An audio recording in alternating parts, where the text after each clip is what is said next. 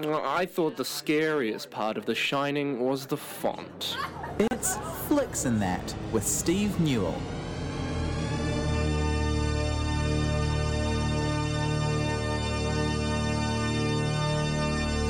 Welcome, Steve.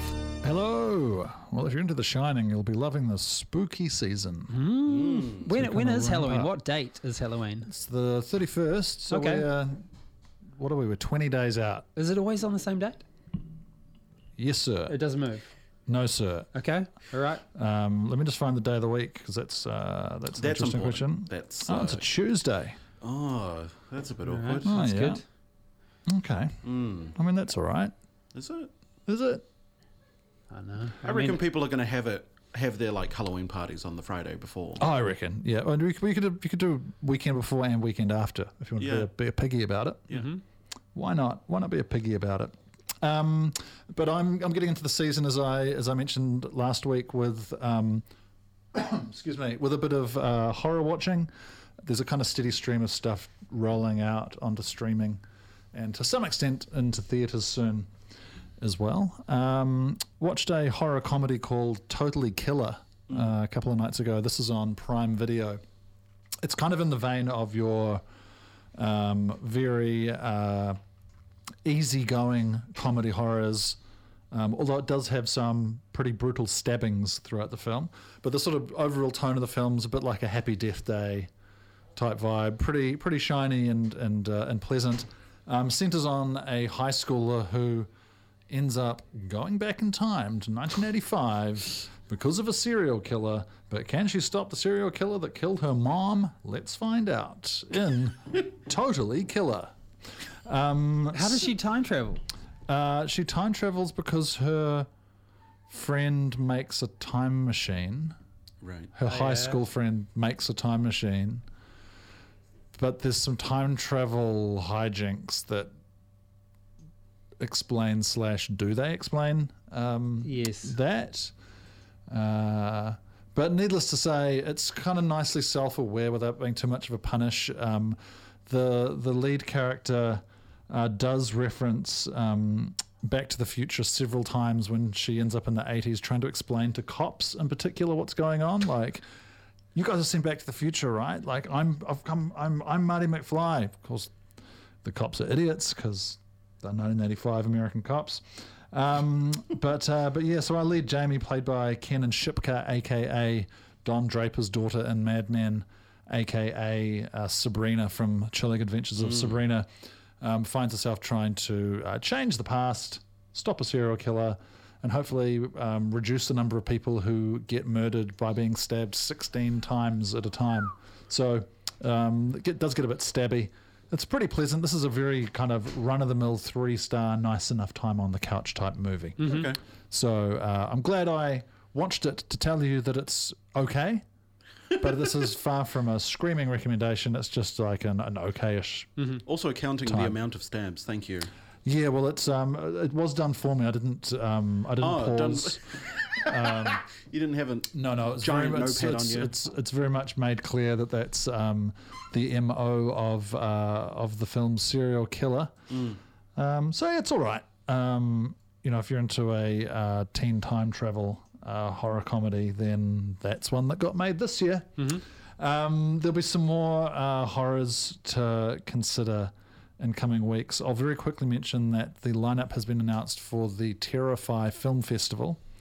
Um, this takes place at the Capitol Theatre. Uh, it's running from the 2nd of November to the 6th of November, with an opening night screening on the 25th of October of Five Nights at Freddy's, which is the uh, Blumhouse adapted uh, film based on the video game franchise. I don't. I don't want this to be a disaster, uh, but I, I'm not. I'm not too sure. Yeah, we'll find out a bit closer to the time, but it's um, it's a, a, a security guard. It's uh, animatronic uh, creatures. It's they move and want to do bad things to you, but uh, they will only move when you're not looking at them. Is the premise, as far Yeah. as I understand it, based on the games. Yeah, uh, those robots are essentially controlled by the spirits of dead kids. Cool. Yeah. Good stuff. Um, the lineup for Terror-Fi's online, we'll go through that in a little bit more detail next week. But I wanted to also point you towards something that is most decidedly not horror. In fact, it's probably um, as much of an opposite of that as you can possibly get. This is a new stand up special by American comedian Joe Pera. It's called Slow and Steady. You might know Joe, Joe Pera from his show Joe Pera Talks with You. He kind of Yeah. he sort of describes himself in the stand up as alternative comedy or, or slow comedy. Um, his kind of shtick is that he's uh, an old man in a younger man's body, I guess, to some degree. Um, Yep, yep. He's very mild mannered. And, and Joe Pera talks with you, that show that ran for three seasons on Adult Swim before being cruelly cancelled. He played a middle school choir teacher who was kind of set in these olden time times ways, but would directly address the viewer on topics. Yes. Um, yeah. episodes like Joe Pera shows you iron, which was the very first episode of the of the series. Joe Pera takes you to breakfast.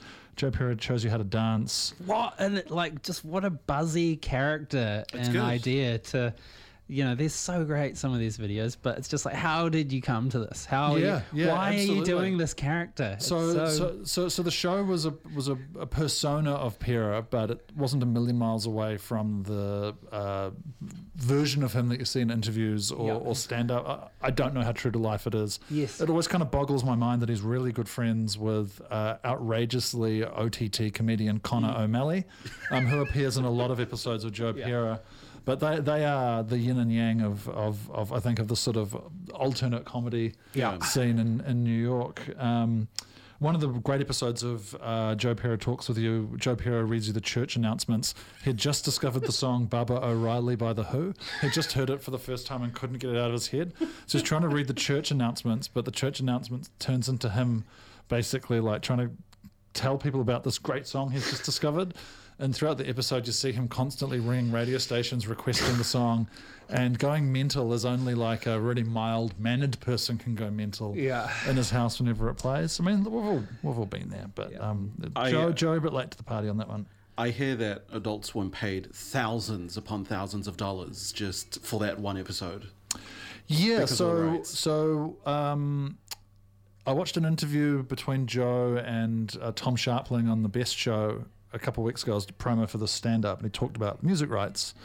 Um, and so yeah, Baba O'Riley, you have to pay for each individual use of the song. It doesn't matter what like it's not so much the total amount, but like every time you stop and start a track, it's a new use.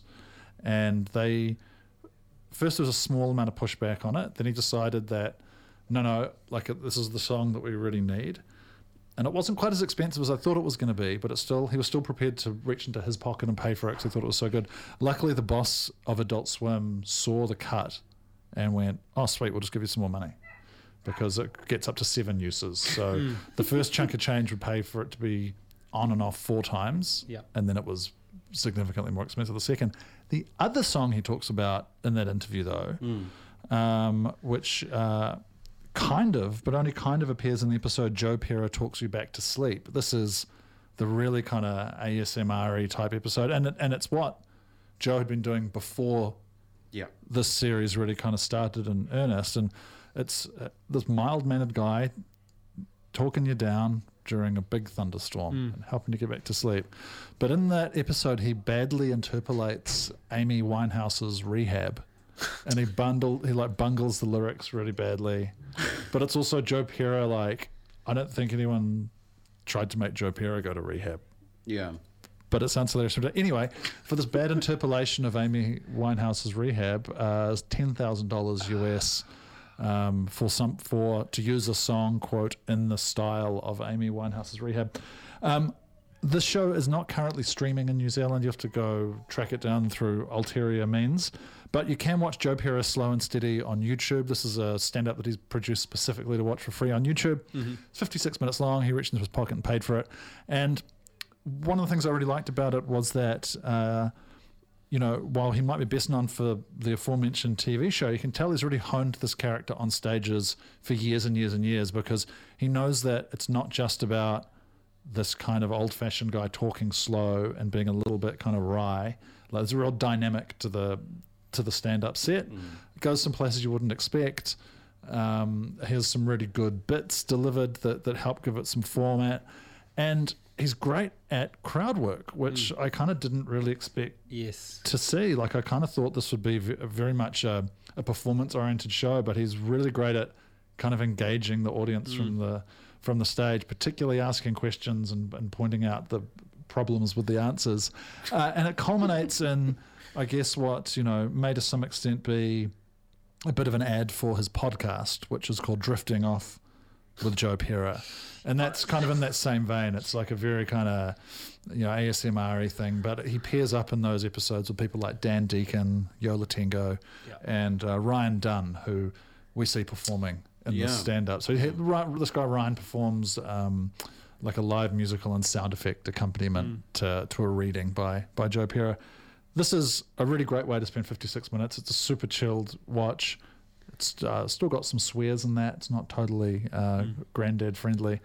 Um, but yeah, I really, really dug it. And if there's one thing that I think kind of sums up this persona of his that we're talking about, it's a joke from the special where he talks about, he's like, oh, I guess it's time to talk about losing my virginity. Uh, and he talks about walking a girl home from a dance. They uh, took a shortcut through a cornfield, which turned into a long cut, if you know what I'm saying. Uh, and the next day, I got the call up to serve in World War II. I must clarify that Joe's probably nudging 40 at, at, the- at the upper limit. So very much a gag, but very much playing into this uh, older than his years type character. Um, I love him. Uh, he's a real treasure. Uh, search that on YouTube. Joe Oh, slow and look it up. slow and steady. Yeah. Um, very very enjoyable. Nice. So you got some comedy, but a but a, a really good comedy, some kind of okay comedy horror. Um, horror fans should uh, yeah, get online and have a look at Terror-Fi Film Festival. Um, we'll talk about that a bit more next week, and uh, I will have a bit of a rave about one of the highlights from their program. But we'll we'll do that then. Fantastic, Steve. Thank you. We'll see you next week. Real auteurs use star wipes. That was Flicks and That on 95BFM.